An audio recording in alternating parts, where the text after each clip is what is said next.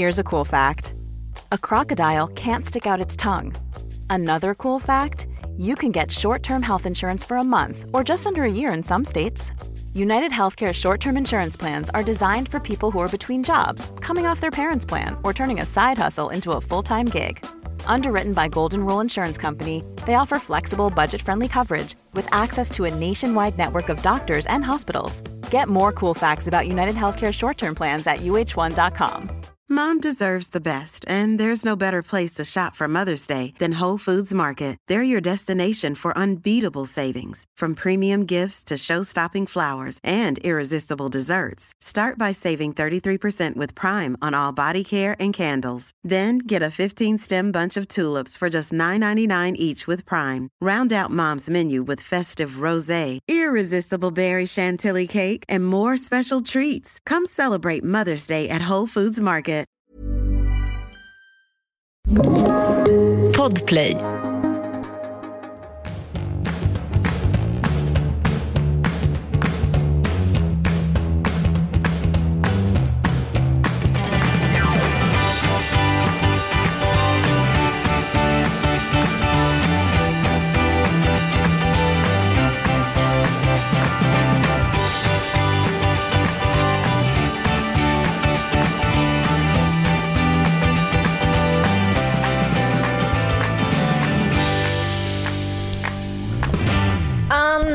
Ann, Ann. Det här är väl ändå sensationellt att vi sitter här nu igen. I våran lilla säng har det blivit. Du har flyttat in. Ja, ja, du smattrar så mycket så jag öronproppar redan. Man var här i två timmar och inte fått någonting gjort. Eh, fan vad du snackar på nu. Sm smattran. Nej men du och vi smattrar lika mycket. Jag är lugn och sansad. Men vi, när vi smattrar också, då samlar vi ju nästan hundra delar. För vi vet att vi alltid har, vi har alltid en deadline. Vi båda ska alltid iväg och göra någonting. Så vi måste ju smattra och då går det ju upp i tempo. Det är Ja. det enda sättet man kan vinna tid på här. Men jag älskar när man kan vinna tid så. Men så tänker jag så här, som du sa, gud vi måste gå ut och festa du och jag. Det är antingen att du har barn och jag har barn, båda har barn. Vi, vi är så konstiga bästa vänner. Vi gör typ ingenting utanför jobbet. Jag vet. Det är helt sjukt. Verkligen. Och så fort vi får till någonting så är det alltid en parmiddag eller någonting. Ja, eller så här- Du och jag ska ju gå ut och bli pruttis. Ja, ja, vi ska prutta loss. Gud vad roligt. Apropå, apropå prutta. Apropå prutta. Ja, vi måste- vi måste ta Berätta nu. Ann, du var, kom hit med liksom ångan uppe och var så här för sommarhetsen. Jag orkar inte. Och nu efter sommarhetsen. Nej, men jag, jag tycker ändå att den här sommaren så har jag ändå varit eh, mycket, mycket starkare i att hamna i den här semesterkoman där jag så här bara skjuter ut mig själv och ingen kan få kontakt med mig. Det har varit liksom en annan sorts semester den här eh, sommaren. Men sen är det där chocken. Att man kommer hem och så här, kollar, ja, jag har fortfarande fem barn. Eh, Alla följde med tydligen. Ja, och de ska fortfarande inte börja förrän den 18 för det tänkte vi, nu ska de börja nya skolor och så här. Och vi ska båda börja jobba på måndag. Kanoners.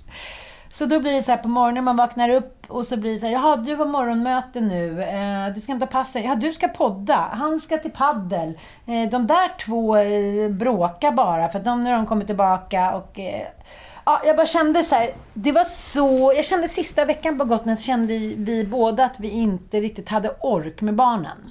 Du vet, så här, man orkade inte ta... Man tog sig inte över liksom mållinjen riktigt. Nej, man orkade liksom inte heller ta, du vet, så här, några Tjafselonas. Man bara säger, ja du sitter och kollar på padda, eh, skräckfilmer, It. Ja, men kolla på den då. Ja, du vill äta 63 kilo godis och eh, gå och lägga dig klockan fyra på morgonen. Men då tycker jag vi kör på det. Alltså det blir, ja, det blir väldigt tydligt så här, Tre veckor, kanonas. Sen blev det lite bröllop och. Och sen orkade vi inte riktigt sista veckan. Och då hade ju storkillen åkt hem och Ossian jobbade. Det blir påtagligt hur mycket de hjälpte till. Ja, och det, var, tycker jag, och det tycker jag var väldigt fint. För man blir lätt så här, åh, era typ gorillor. Gorilla, amöba, eh, sengångare, eh, hundvalp. Alltså det finns ju mycket olika djur, eh, djurarter de påminner om. Eh, vandrande pinnar. Men jag känner att den här sommaren har ju varit lite präglad utav olympiaden på olika sätt. Mm, Dels för att jag själv var i Grekland, men också för att eh, när man liksom lever på ackord. Alltså du har ju också ett varannan vecka-liv indirekt med, med dina storgrabbar. Inte på somrarna har jag inte riktigt Nej, inte riktigt. Men Nej, det har ju ändå jag. Men nu hade vi ju barnen i tre veckor och så handlar det då om att fylla de där övriga tre veckorna då med tid. Mm. Och göra mycket liksom. Och också optimera och maximera våran semester. Eh, I år åkte vi inte vi utomlands på tu man hand utan vi tog med barnen utomlands som vi i och för sig brukar göra. Men, men vi körde ingen utan vi körde Nej, i Sverige nej. semester liksom, Mm. för att vara lite... Ja, men jag är fan, jag är ju klimatångest. Jag måste ju tänka lite så. Nej, jag liksom. håller. Ja, vi tog ju också lite semester. Ja. Men jag håller med dig. Det kändes väldigt bra att vara i Sverige i år. Ja, och det var ju en kanoners sommar. Kananjas. Ja, men man kände ju också så här, det blir ju alltid roligt när man är på tu man hand under sån lång tid. Och liksom ska uppleva och varandra och Sverige och vänner och allting. Och man kände lite så här, är det vi eller aldrig? Eh, hur som helst, vi har ju sagt flera gånger nu, både jag och Mattias, gud vilken bra sommar, vad bra vi haft det. Och sen så började jag kolla på Vi eller aldrig.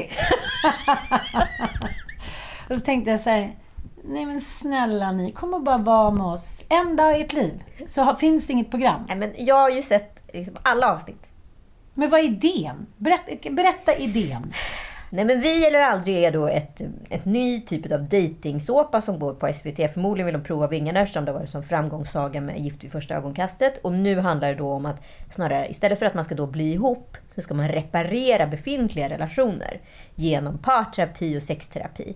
Så man tar då x antal deltagare, man, kvinna, i en parrelation. Väldigt eh, heterogent såklart. Nej, var faktiskt ett, ett gaypar med kom in på slutet där. Um, Eh, då, och så flyttar man dem till en liten ö utanför Malta. Och där ska då de i olikfärgade kläder, alltså samma har de ju då som par. Så ett, det finns ett blått par, ett rosa par och så vidare. Förnedringen börjar redan från Förnedringen sekund börjar från sekund ett. Och Ja. de här kläderna är absolut inte synkroniserade med någon form av kamerateknik. Så alla ser ut som en green screen i ansiktet när de har på sig de här. Där hade inte bra. Magenta, cyan och så vidare. Ja. Där finns då eh, parterapeuten Björn Hedemo och sexterapeuten Louise. Ja, eh, Björn Hedemo, eh, som jag tycker är en väldigt bra eh, psykolog, eh, som jag har suttit lite i terapisoffan med på SVT. Och eh, Louise Massanti som är då sexterapeut. precis, så, och eh, Fara och Groth. Som är programledare. Så jag tycker ändå det är liksom en bra trio som de har fått dit. Gud ja. Mm. Vad tycker du? Vad Vad tycker du om det här? Men sen tänkte jag när jag kollade på första avsnittet när Rosinja och David eh, skulle då ha sin eh, första sexterapi. Mm. Och det kom fram då att, eh, Rosinja och David. att piraten David att de bara hade haft sex en gång. Och jag menar så här, eh, jag tycker så här, hon, hon, Nej men vänta, ligger- vänta, vänta, vänta, du måste backa bandet. För till att börja med så alla paren är ju på tok för unga skulle jag säga Ja. för att vara med i det här programmet. Så castingen är ju rätt haltande. Ja. De, de äldsta är alltså 28 och 35 år. Annars är nästan alla yngre. Ja. Vilket är helt osannolikt. Och, eh, Och om vi då tar exempelvis eh, Felicia och Matteo, som då är Felicia är 20 och Matteo är 24. De har varit ihop sedan hon var 17 år. och då ska de fundera på om de ska leva ihop i ungefär 80 år till. Och de krisar, svår, och de. Mm. krisar efter fyra år. Ja, den är tuff alltså. Den är jävligt tuff.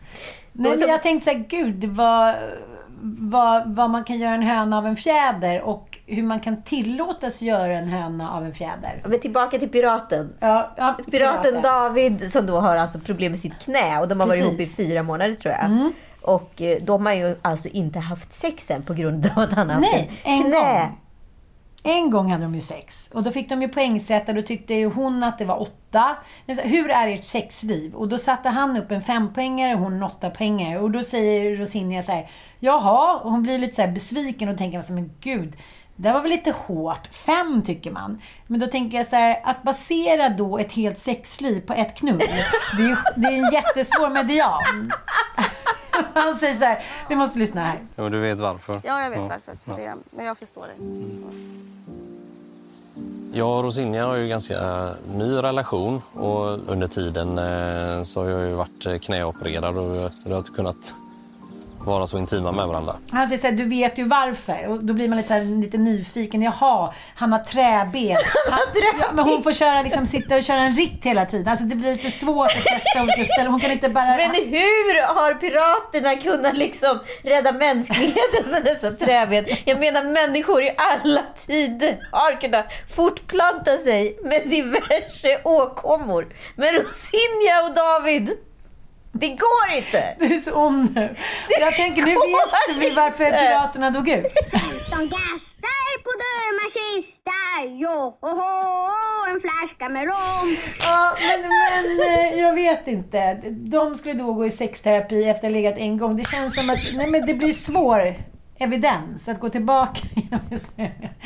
Ja, okej. Men det blir liksom buskis.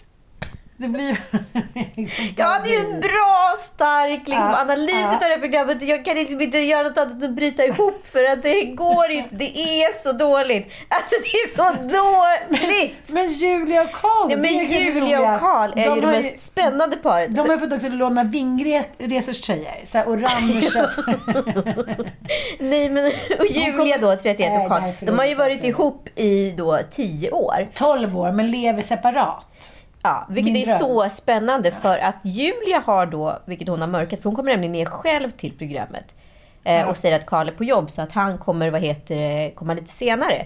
Det visar sig sen, efter halva säsongen typ, har gått att Julia, antingen som då heter, hon är uppfinnare och modell till yrket, då kanske har uppfunnit att hon är ihop med Karl överhuvudtaget. För hon gjorde nämligen slut med honom visade det sig. Typ ett halvår innan. Så han tyckte att det var rätt konstigt. Han tyckte att det var rätt konstigt att bli nerkallad till det här programmet. För han är mitt i någon jobbperiod och absolut inte ihop med henne. Oh, gud, jag ringer Nanook och bara... Han bara, det har varit slut på 12 år. Jo, men jag tänkte att vi kunde prova igen. Och sen vet inte vi riktigt vad som händer för att de går då i ett terapisamtal och då bestämmer sig, för Karl har då besagt till henne då där nere på plats att vi ska ju absolut inte vara ihop. Jag gör slut med dig, du gjorde slut med mig, så taskigt.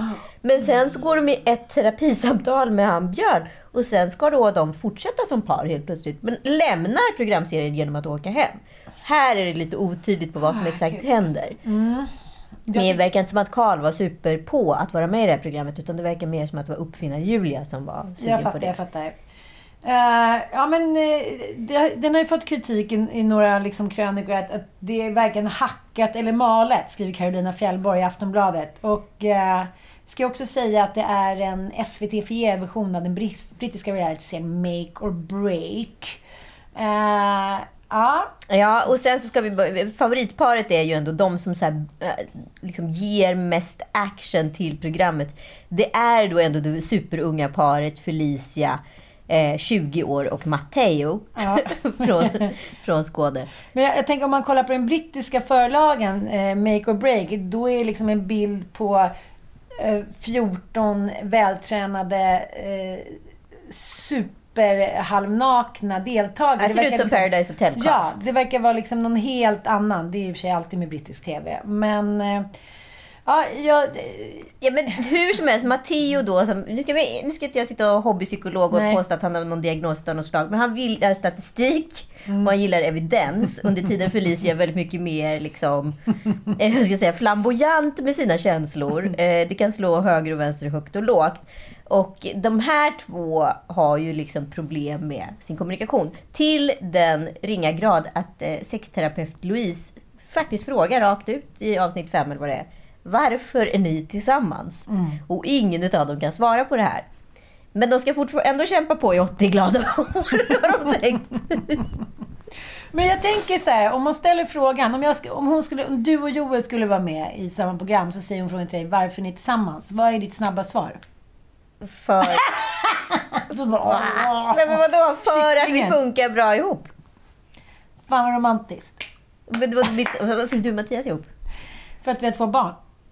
That's it! Fan vad romantiskt. Nej, för att jag tycker han är mumsig. Ah. Nej, vi vill ihop eh, för att vi... eh, Till syvende och sist, du vet, när man sitter där på kammaren och tänker så här. Ja, men du vet, vi har hållit på en massa år.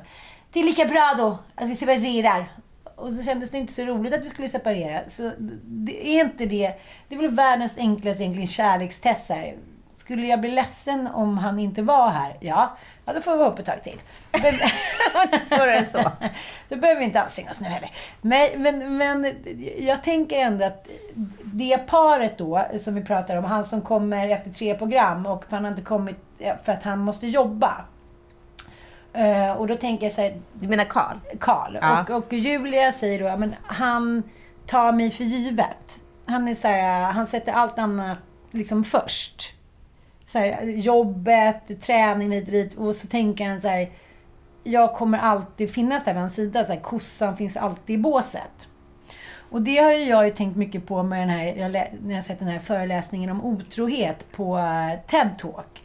Att det har varit så givet för män, de har alltid tagit för givet att kvinnor har varit trogna. För att de har tänkt så här, men gud vi måste ju vara avkommor, så här, vi måste se till då. Jag, jag är ju här med barn nu för att de ska få ärva Luffilelles gräsplätt och gifta sig med Luffilelles son. Att, ja, men de, är ju så, de, de är så dumma män eftersom de aldrig behövt bli smarta. Nej men så är det ju. Ja. Ja, de förenklar då så här. Jaha, jag gjorde henne med barn. Nu kommer hon alltid vara trogen. Kanon. Men jag kan knulla lite vänstern och jag kan åka ut på någon motorcykeltur eller segla om sju haven. För de kommer alltid finnas här. Jaha, och sen kommer Ja, men det är ju vikingakvinnorna. Taube- Taube- te- Taube-teorier. Ja. Flickan i Havanna. Ja. Och sen så åker han hem. Jag klarar mig inte utan Karin.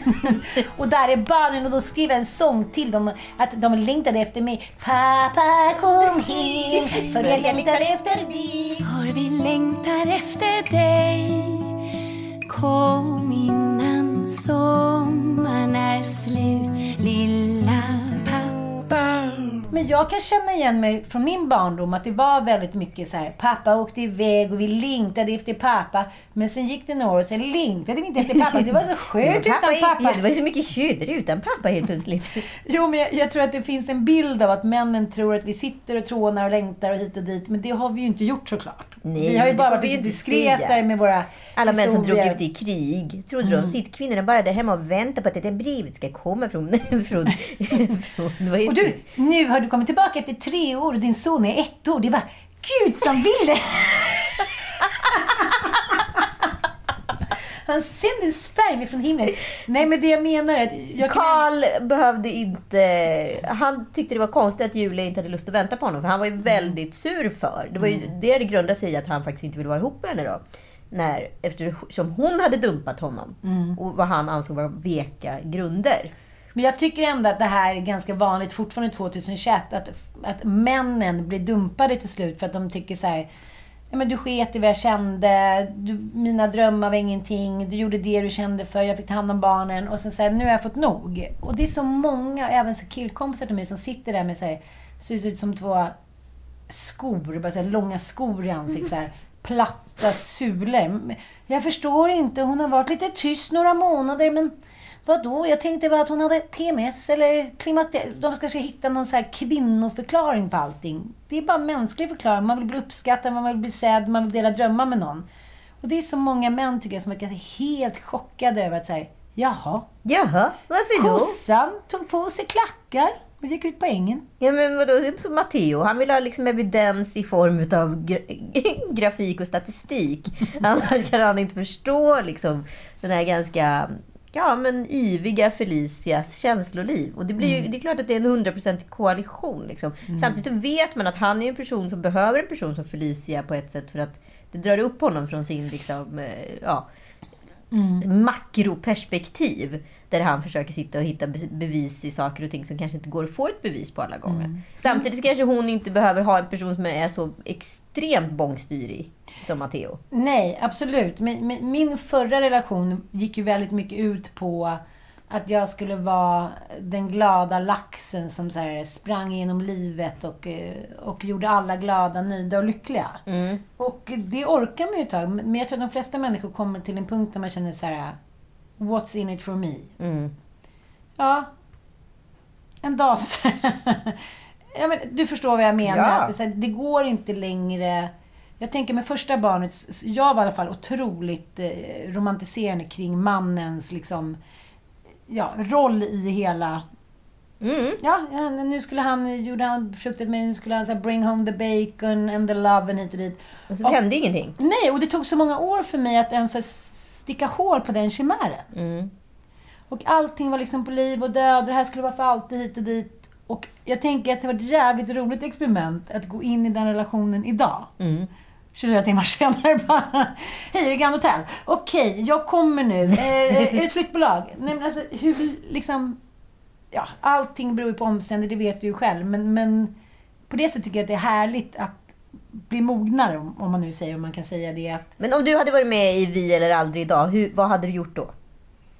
eh, vem jag hade tagit med mig menar du? Nej men om Mattias och jag var med där.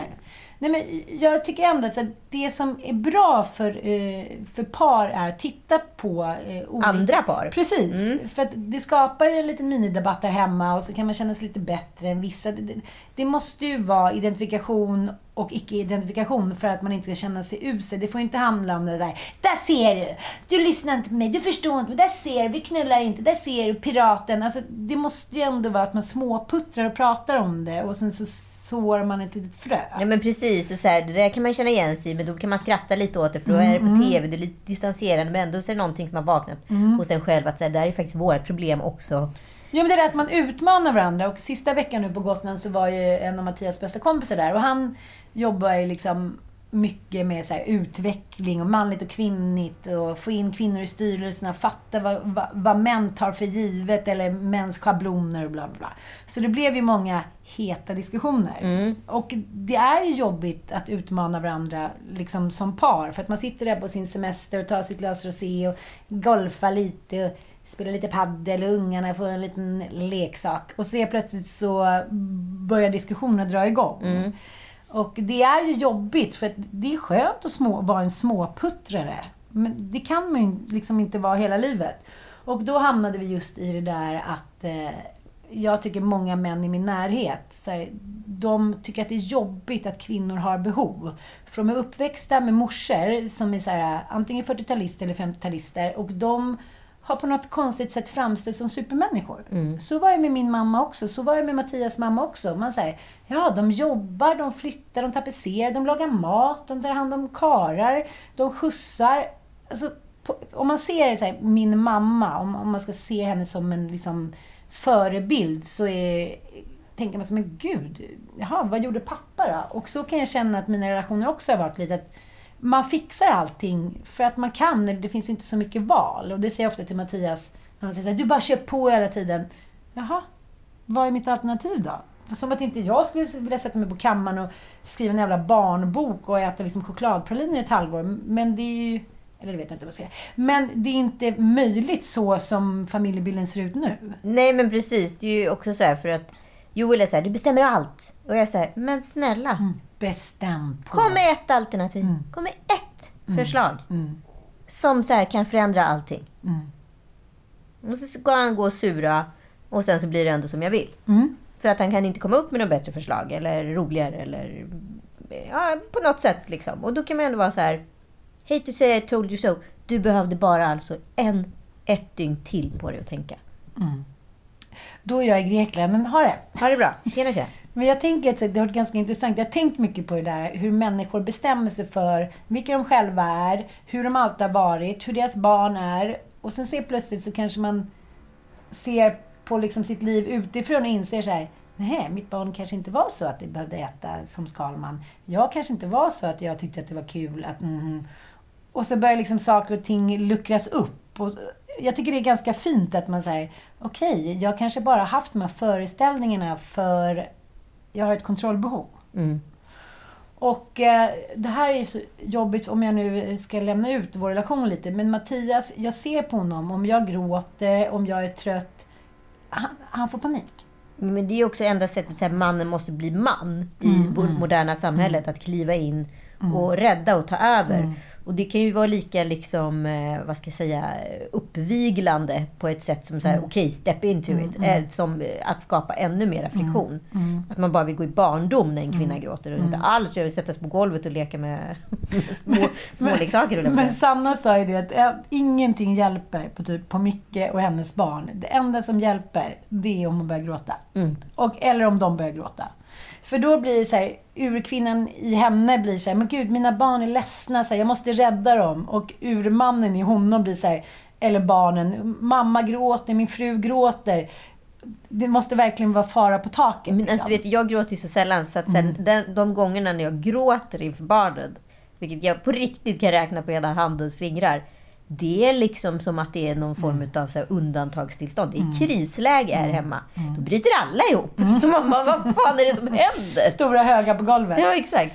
Och det är så roligt för pojkarna, då kommer, när de hör att jag gråter, då är det så här, ja men då kommer vargarna, vargungarna ut ur sin liksom lilla lya. De går runt så skräckögonen, så här, är det någon Ja, eld där? Där är elden så här. Försöker närma sig, klappa lite och sen så kommer någon blomma. Och, ja, men Ja, alltså, men precis. de De, kan de, nej, men de vet inte heller hur de ska hantera det då. Så jag vet att så här, Penny och Tom Allan då går in och ritar teckningar. Som det ska ja, men för det är det fina. Men I Ja. deras värld är det liksom den största kärleksförklaringen. Eller ett en present, det, det står något fint på det där och det är någonting de har ansträngt sig för. Det betyder att så här, det här är liksom det här vi kan uppbringa i att förklara vår kärlek för mamma. Och göra saker och ting bra. Hon kommer bli glad. Alltså, det kommer reparera allt. Liksom. Men det är så intressant. Jag skulle vilja se... Jag måste ju tänka på allting ur ett barn vuxen perspektiv. Det var så kul om Joel började gråta och jag gick och ritade en teckning till honom det första jag gjorde. Att det, skulle vara, att det skulle vara top of mind. Ja, ah, hjärta, ah, hjärta. Men det måste ju vara så som Evert Taube gjorde, tänker jag ändå. Så fort han mådde lite dåligt så skrev ju han en liten trudelutt. Alltså det är ju samma sak. Han samlade låg med hund... en liten Vanna, så det var väl lite olika sätt. Ja, Du skrev en liten trudelutt om det med. Och det var så trevligt för då fick Karin där hemma se att han hade det roligt ute på resorna med andra kvinnor. Och då unnade hon honom. Jag kan inte leva utan Karin, kan han också säga i intervjuer. Men... Varför är det så roligt när det blir den där rösten? Jag trodde ju fram till typ för två månader sedan att alla pratade sådär. Så bara, nej men det är för snabbat. Jag bara, "Ja, jag kan inte leva utan Karin! Alltså, det är för roligt. Ja, är Tänk om alla roligt. pratade så helt plötsligt. Åsa, Nisse och Klabbarpan. Exakt. Livet i hundra delar, det, det allting handlar om.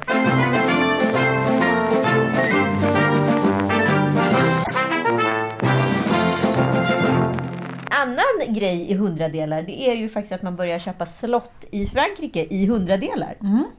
Har du tänkt på det? Ja, jag, jag vet. Jag tycker att jag, blev, jag fick sån puls när jag såg det för jag såg så mycket möjligheter. Ja, det är klart du gjorde. 20 000 myror bara dela på en liten myrstack. Alltså det är, inget, det är inget nytt fenomen. Det är ju det gamla kooperativa systemet, kommunismen, bla bla bla. Men nu att det är liksom översatts till slott, mycket upphetsande tycker jag. Mycket upphetsande, väldigt innovativt. För, för det var ju en euros husen som var väldigt Ja, eh, heta för Det är två... väldigt tyst om dem sen. Nej, alla tog slut. Nej, Jo, för jag var tvungen att gå in och kolla i sommar för då fick jag lite feeling och tänkte att gud, jag ska köpa hus. Eh, och då gick jag in på en euros hus och tänkte så här, men här är mitt lilla paradis i framtiden. Här ska bli kul. Och så var alla husen slut och så visade det sig då att de kostar egentligen inte egentligen en euro utan grundplåten är en euro men sen oftast renoveringskostnader på från 1,6 miljoner. Från en Ja, men alla husen har tagit slut så det finns inga hus kvar. Men det, det, det är så, jag Genialiskt! Ja, underbart sätt och också solidariskt. Jag Otroligt! menar? Mm. Återbruk och liksom allt det där. Istället för att eh, slit och släng. Och nu har man alltså kommit på samma idé fast med slott. Är inte det helt sinnessjukt smart? I, I Frankrike. Och var det 2000 personer som betalade 800 kronor var? Ja. ja. Hur många nätter får man ligga där då? Ja, det är många nätter, hur många rum får man inreda? Det undrar jag, det undrar jag. Men jag, jag tänker mycket på det där med hur snabbt man kan vända typ eh, men en katastrof till en succé. Eller hur? Ja, butterfly effect brukar man ju säga i USA. Att man säger, det börjar med ett litet vingslag i den ena änden av världen och sen ja, men det går ju att ta metoo eller black power bla bla bla. Men jag har funderat så mycket. Jag tror hon menar Black Lives Matter, men vi skiter i det. Gå vidare. Ja, jag har min egen lilla falang. och Okej. Ja, men jag tänker att... Jag tycker ofta att, att man fastnar i, vare sig det är styrelserummen eller om det är krig eller vad det nu handlar om, eller jämlikhet, jämställdhet och feminism, så fastnar man i så här, It's gonna take ages, centuries, decades to change. Men det gör ju inte det. Alltså man kan ju vända nästan vad som helst. Ja, men en solidarisk flopp till en solidarisk succé. Ta bara OS. Ja, men alltså det där som hände OS-hopparna, kan vi prata om det? Ja, vi måste nästan Vi måste prata om det, men vi måste också prata om vad var det som hände egentligen? Nej, men alltså att det, att det ändå bara så snabbt. du vet ju, det- allt från så här norska volleybollkvinnorna som säger då får ni inte, då blir ni diskade om ni inte har bikinitrosor som är 10 cm och bh. Alltså ingenting liksom går genom OS-luppen obemärkt. Utan så här, man ska hålla på, det ska kollas på bilder och det ska kollas från 1924, 1833 och Aten ska kallas in och fan hans moster och Suck och Sack Ja, vi måste Nej, åberopa Olympen Ja. för att få reda på om detta godkänns. Men inte denna gång. Nej men inte Här denna gång. Det- Vi undrar ju såklart vad fan var det som hände egentligen. När Gianmarco Tamberi Umutas Essa Barshim delar på OS-guldet i höjdhoppning. Det här är det roligaste ögonblicket i, i liksom sporthistorien. För helt plötsligt frågar de då, vi har ingen aning om det är en funktionär, är det en domare? Har den här personen som lite så här, kolla också hur han säger det. Mm, yes. han, säger liksom inte, han säger inte liksom riktigt ja, han säger bara yes. Men han gör det inför kamerorna. lyssna lite nu. Uh, we can continue with the jump off. Can we have two gold? Possible. It, it depends if you decide if you both decide on the champion. Han försöker alltså säga någonting den här funktionären, men Ja. sen tar de liksom ordet från honom. Så att det, de liksom fyller i hans sista meningar.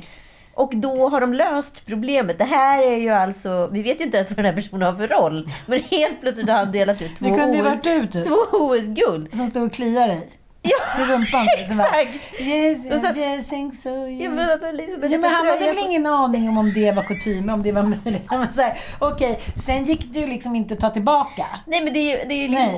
oåterkalleligt. Nej, för det är de, liksom, de, de grövsta glädjescener jag sett i OS-historien. Nej, men det De här- rullar runt. Det här är ett socialt medieguld. Mm, Förstår du? Det här är så socialt medie liksom. Att man delar på guld, kan det bli finare? Det här är ju liksom... Helt plötsligt tävlar vi inte längre, vi delar på...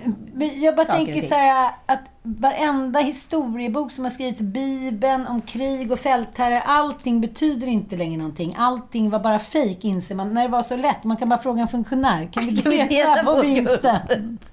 Det här kriget, andra världskriget, kan vi bara dela på vinsten? Mm, ja! Frank- Frankrike och England delar på vinsten av andra världskriget. Nej men förstår du? Det är bara så här... Det, det bara slår hål på alla myter om att snubbar måste så här, vinna och vara bäst och vara. Om alla får vara med. Det, är så här, det här är ju Tom Allan och Bobo. Okej, ni får hälften av Pokémon-korten. Där är det bra. Så kollar de på varandra så här. Jaha. Ja, det kanske går. Ja! Det är så roligt, det är så Jag roligt. tycker det, det är väldigt, väldigt fint tycker jag. Och, eh, Men är det fint eller är det fruktansvärt? Det är ju här jag liksom står mitt emellan och liksom inte kan bestämma mig. Ja, men när man sen då går vidare till exempel till OS-finalen i fotboll eller till eh, ja, men, finalen i, i lag då för ridning så tänker man så här. Nej men vänta nu. Eh, nu blir det något annat. Det som man tänker med OS och VM och allting och alla de här eh, vinsterna och sekunderna som förändrar människors liv. Men det kan inte vara så där lätt att man frågar en funktionär och sen har man båda guld. Nej, för det blir också lite hånfullt då mot OS-landslaget i, i vad heter det, damfotbollen. Mm. För att de måste avgöra det här på straffar. Mm. Vi alla vet ju ja, hur det har gått med det. Men jag tänker då när två... Sätt inte igång mig. Sätt inte Nej, igång när mig. två lag spelar så pass lika. Och det här är någonting som det har faktiskt har diskuterats på ganska hög nivå. Man ens ska ha straffläggning i en final. För att eh, det här har ju alltså plågat fotbollsspelare i årtionden. Varför la jag den lite sådär? Det är sånt där de sitter och snackar om på hemmet när de är dementa. De går igenom den här straffläggningen i huvudet, i huvudet, i huvudet. Vad de kunde justera. Det har liksom blivit liksom det brännande ögonblicket, the point of no return i deras liv. Och ändå så ska de utsättas för det. Någonting som man per definition kan göra på rutin så väljer Jonna Olsson att göra någonting som hon inte gör på rutin. För att hon är så stekt. Och vi vet att det här målet kommer förfölja Jonna. Tänk om de bara hade bestämt sig för lite systerligt sådär, ska vi dela på det istället? Ja men alltså vad är egentligen skillnaden? Att Exakt. så här, någon gick fram och sa men vi var ju båda lika bra och så här, vi gillar varandra så himla mycket. Do we share? Men för Det är det här, det här äventyrar ju liksom guldet för alla andra. Ja men jag måste faktiskt, när man ser det med- med de glasögonen så blir det väldigt märkligt att det var så lätt att ta det beslutet. Ja, Ja, och sen... Och tänk- Allting sätts ur spel, tycker jag. Allting sätts ur spel i och Ja. med funktionärens Ja. liksom veto i det här. Men det som också sattes ur spel, i alla fall jag sattes helt ur spel efter hästhoppningsfinalen. Mm. Eller under hästhoppningsfinalen. När man tror att det är kört och sen är det inte kört. Mm, Är inte det den vackraste känsla på jorden? Mm. Jag sitter i ett sånt arbetsprojekt just nu där man hela tiden har en känsla av att man tror att det är kört. Och sen rycks någonting tillbaka Mm. och så helt plötsligt är man på banan igen. Och man har ingen aning om vad det handlar om. Om det handlar om att man samlar de där jävla gyllene hundradelarna som Peder Fredrikssons psyke har i sig. Och jag önskar så många gånger att jag har Peder Fredriksson som liksom mentalitet och inte John Andersson. För oftast är ju jag John Andersson i de situationerna. Jag sparkar ut. Okej, ja, du säger nu, nu lägger jag ner här. Nu, nu, nu, skiter Nej men alltså precis på gränsen så är jag så jävla nära. Men jag blir nervös och det låser sig och sen blir det liksom stolpe ut istället. Men det är ju också ett, rädslan för att misslyckas sätter ju sådana hjärnspöken. Om, om, om man tänker så här. Där, det märk, jag vill ju så gärna vinna hela tiden. Jag skiter i om det är liksom paddel i Djurgården eller om det är OS-final. Jag säger Antingen kan jag gå in och så här, eh, spela och liksom, som att det var en OS-final. Eller också vill jag inte göra det. Nej. Det finns liksom inget mellanting för mig och då blir det jobbigt eftersom så är ju inte alla människor. Och det kan man ju inte heller begära. Men jag tar det på liv, liksom liv och död. Så jag försöker prata med mig själv lite grann under den här semestern och när jag blir så arg på Mattias och tycker så här, Du vill ju inte vinna! Du vill inte... Att det här är någonting som jag föddes med och som han inte föddes med. Men samtidigt så, jag är fortfarande lite av, av den där liksom, åsikten att säga men då behöver jag inte lägga ut de där 400 kronorna på paddelplanen. Då behöver jag inte gå in där och liksom kämpa på om den andra inte vill vinna lika mycket som jag. Och samtidigt när jag ser det utifrån ska jag tycka att det är patetiskt att det står så här Ja men du vet, medelålders kvinnor och män som Vad fan, du missade så dåligt, skärp till dig! Man bara säger Okej. Så att jag tampas med det där, men, det är ingenting jag kan rå för. Om jag är med på någonting, då vill jag vinna. Annars tycker jag inte att det är någon idé att vara med. Men då undrar jag, vill du köpa hela slottet för 40 kronor? Eller vill du bara äga ett par dagar? Nej, jag vill köpa hela slottet. Så du skulle aldrig stå ut med hundradels effekten av slottet? Nej. Jag är ingen, nej, där, där är, där, jag gillar... Det är som, vi hade en sån kris efter två veckor. Vi har hyrt ett hus på Djurgården i sommar. Ett fantastiskt hus i fyra veckor. Så tacksam för det. Men efter två veckor så vaknade jag upp så här, med sån jävla ångest. Jag tänkte så här, men vad ska husmor Salig göra nu? När hon inte kan eh, liksom plocka upp potäter eller eh, gå ut och... Snickra. Ja, jag, jag fick sån så här existentiell ångest. Att jag, vad var meningen med livet när jag inte hade min egen påta? Exakt samma drabbades jag av den här sommaren. För Och första gången jag inte äger ett landställe. Det finns i våran själ. Ja, det här, vår lägenhet i Stockholm är superfixad, den är klar, det går inte att göra Mm. någonting. Ja, vi kan fixa lite i hallen. Men det är ju inte liksom ett hjärteprojekt eller vad jag ska säga. Jag som älskar att åka till loppisar och göra fynd Mm. och kolla på eh, auktionsverk online. Det finns ingenstans att stoppa grejerna förutom i källaren. Mm. Till något drömboende i framtiden som jag inte vet om jag kommer ha samma smak som nu. Alltså, det, var, det var liksom över för mig. Det här Mm. är första sommaren utan ett sommarhus. Liksom. Och jag kände att så här, Tomhet. en djuplodad tomhet. Jag som varit en kvinna som har proklamerat värdet av att hyra. Jag, jag kunde liksom inte försvara mina egna val. Nej. Jag behövde mina hundradelar. Men jag tyckte att det var intressant när du kom också till, när du och Joel kom så sa jag så här, men gud vad vackert det är. Det har man ju inte sett på dina bilder. För mig fanns det inte längre någon mening, för det var inte min stolthet. Nej. Och jag tänker så här, jag har tänkt mycket på det här, att från jag tar min mormor och min morfar, för dem var det så otroligt viktigt att så här, bo fint, ta hand om det man hade, odla, hela tiden förädla, fixa, laga god mat, eh, påta. De var aldrig stilla. Liksom. Aldrig sett en bild på morfar, eller eh, morfar när han sitter ner. Ja, det målas, det skrapas, ah, det cyklas till Stockholm hit och dit.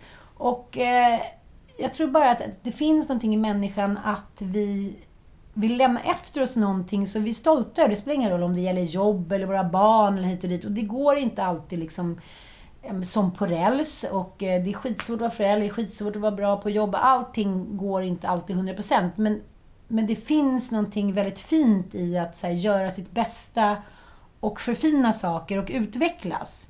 Medan vissa säger jag vill bara hyra, jag vill inte ha någon press på mig för att de inte, kanske inte klarar av det mentalt och för att de inte har de förebilderna. Men jag känner så tydligt att jag har det där i mig. Och så här, dofter av så här, möbler, dofter av det. Och för mig var det så mycket som försvann när huset försvann. Vad, fan, vad ska jag på loppis göra? Mm. Va, va, va, Nej, jag åkte förbi de där loppisarna och Blommor. tittade sorgligt Ja, in ja, mot är dem med. trånande blickar. Och sen så frågade Joel, så ska vi stanna och gå in och titta? Jag såhär, nej, kör vidare. Som en dramatisk försmådd kvinna. Och vidare. För det Ja. fanns ingenting för mig att göra fynd på. Mm. Allt, alla fynd skulle varit hån. Men jag tänker rent biologiskt också hur vi kvinnor alltid så här, men, samlat potäter, kokat soppa på en spik, tagit hand om barnen, målat lite, fixat. Tänk dig så här Karin Larsson-förebilden då, som är så här, någon ur, urmoder för att göra mysigt. Men att, så här, att, att man vill att det ska vara mysigt eller fint eller lite och så plötsligt tas det ifrån en och det blev en identitetskris för mig. Och det, vi pratade om det, jag och Mattias, den morgonen, för han sa nu får jag ångest. Nu märker jag på dig, nu är det inte bra. Nu blir jag medberoende, vad ska vi göra med, vad ska vi göra med Ann nu? Hur ska vi hantera henne? Ja. Vi ritar en teckning. Mm, Men det jag har gjort är att jag har ju spelat paddel och tennis typ Mm, det tre gånger per dag. Det har fyllt din tid. Ja, för att det, någonstans måste mina energier ut, annars så mår jag inte bra. Och sen i slutet av sommaren så sa han så här, ja det är ju också ganska mysigt att äga någonting, det är det ju. Så att jag tror att, och särskilt på barnen tyckte jag kände efter några veckor. På landet hade ju de sina leksaker, ja men sitt träd, sin koja, liksom sin toalett. Ja, men, och helt plötsligt så blev det också så sista veckan att säga, jaha, men nu har vi gjort allting man kan göra här. Det, det finns något, och då började Frasse, när ska vi till vårt hus? Och så här, jag vill till huset och studsmattan. Jag tror att det skapar någonting, någon trygghet i barn när man... Jag men- jag menar inte så här överklassaktigt nu, men, men det är också... Jag ser på många familjer som har sommarställen att jag tror att det är lättare att hålla ihop, för man har alltid någonting att se fram emot. Och sen blir det sommar och då ska vi dit och det finns ett kitt som håller människor samman tror jag. Med just sommarställen, eller hus överhuvudtaget liksom. Absolut, och så är det ju. Liksom, vi skapar någon form av kulturellt nav i en familj och en identitet något sätt. Låtsasvärld också. Ja, men det är ju liksom det man petar in i ett sommarhus. Det är ju liksom ett sammelsurium utav kärlek på olika sätt. Liksom. Det är så här, någonting lånat, någonting fått, någonting blått. Alltså det är det där, men det är också det som kommer definiera exempelvis mina barns uppväxt. Av vem jag kanske var. Mycket mer än en välinredd lägenhet i Stockholm. Alltså det kommer vara något annat. Och det är det som är det vackra. Och med de orden avslutar vi den här podden. Hej då! Tack för att ni lyssnade! Puss puss!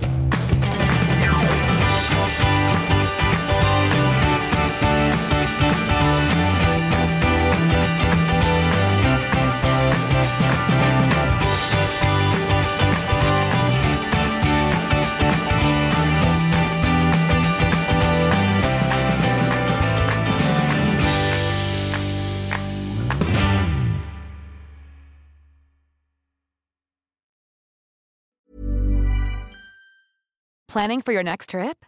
Elevate your travel style with Quince. Quince has all the jet setting essentials you'll want for your next getaway, like European linen, premium luggage options, buttery soft Italian leather bags, and so much more. And is all priced at 50 to 80% less than similar brands. Plus, Quince only works with factories that use safe and ethical manufacturing practices.